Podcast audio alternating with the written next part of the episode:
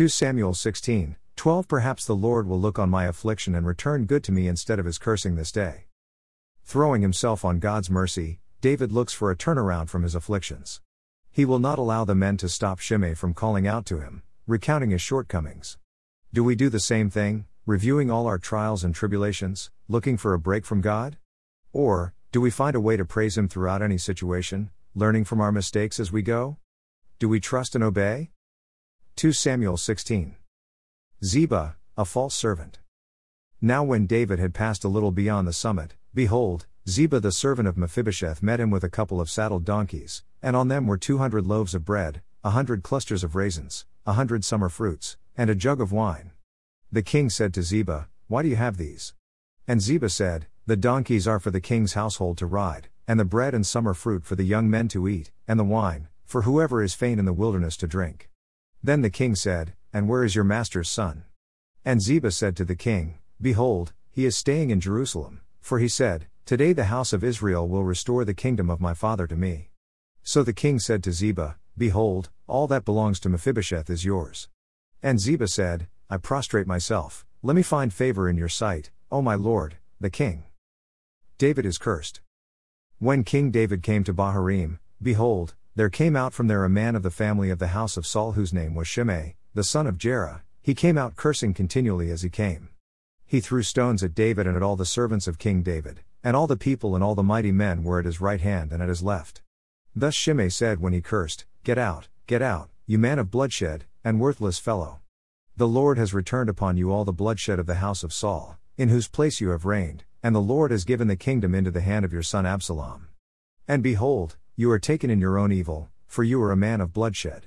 Then Abishai the son of Zeruiah said to the king, Why should this dead dog curse my lord the king?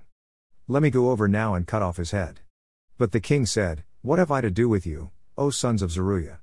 If he curses, and if the Lord has told him, Curse David, then who shall say, Why have you done so? Then David said to Abishai and to all his servants, Behold, my son who came out from me seeks my life, how much more now this Benjamite? Let him alone and let him curse, for the Lord has told him. Perhaps the Lord will look on my affliction and return good to me instead of his cursing this day.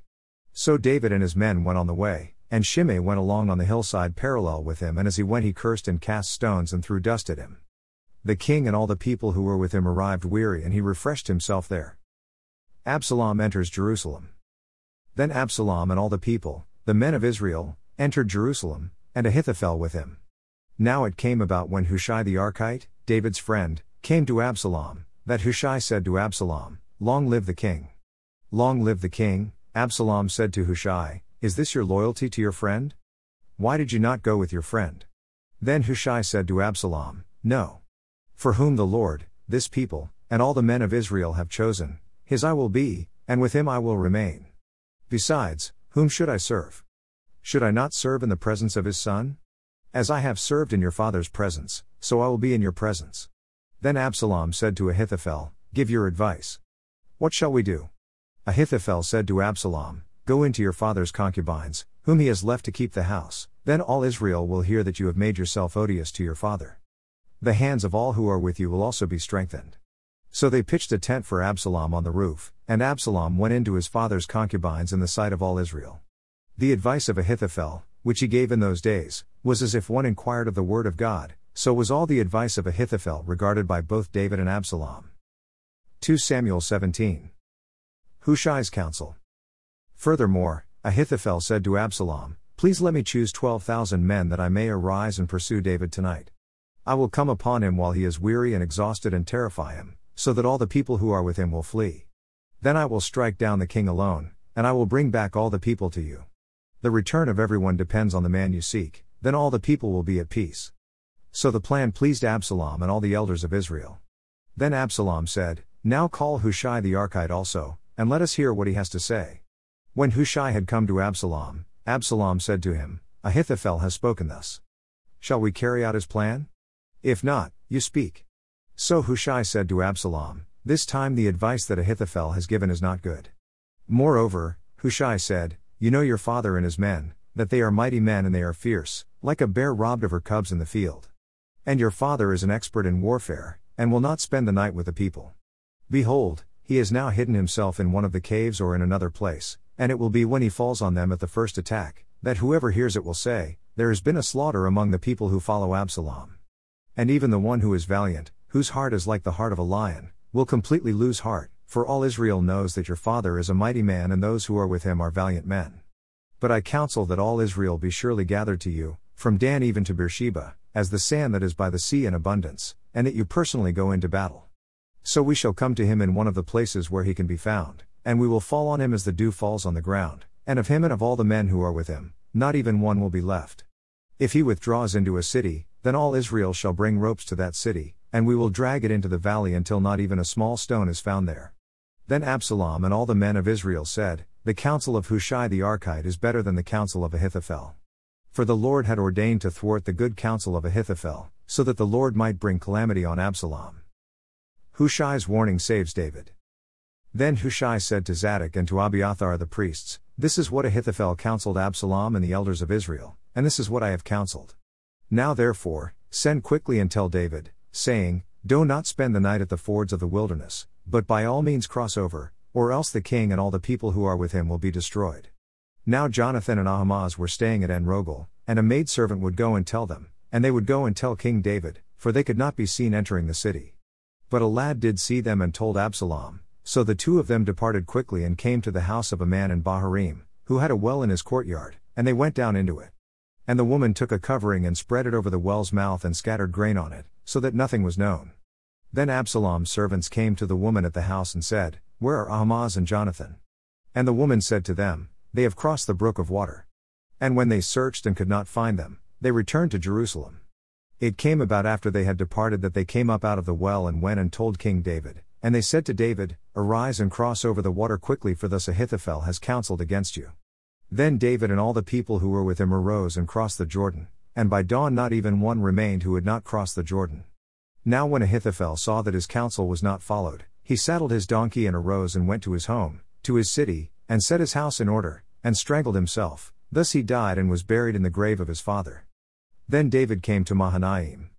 And Absalom crossed the Jordan, he and all the men of Israel with him. Absalom set Amasa over the army in place of Joab. Now Amasa was the son of a man whose name was Ithra the Israelite, who went in to Abigail the daughter of Nahash, sister of Zeruiah, Joab's mother. And Israel and Absalom camped in the land of Gilead. Now when David had come to Mahanaim, Shobi the son of Nahash from Rabbah of the sons of Ammon, Machir the son of Amiel from Lo Debar, and Barzillai the Gileadite from Rogelim, brought beds, basins, pottery, wheat, barley, flour, parched grain, beans, lentils, parched seeds, honey, curds, sheep, and cheese of the herd, for David and for the people who were with him, to eat, for they said, The people are hungry and weary and thirsty in the wilderness. 2 Samuel 18. Absalom slain.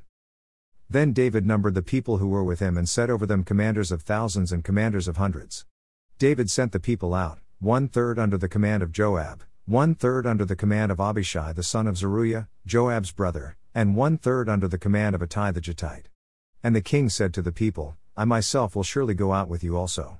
But the people said, You should not go out, for if we indeed flee, they will not care about us, even if half of us die, they will not care about us. But you are worth ten thousand of us, therefore now it is better that you be ready to help us from the city. Then the king said to them, Whatever seems best to you I will do. So the king stood beside the gate, and all the people went out by hundreds and thousands. The king charged Joab and Abishai and Ittai, saying, Deal gently for my sake with the young man Absalom.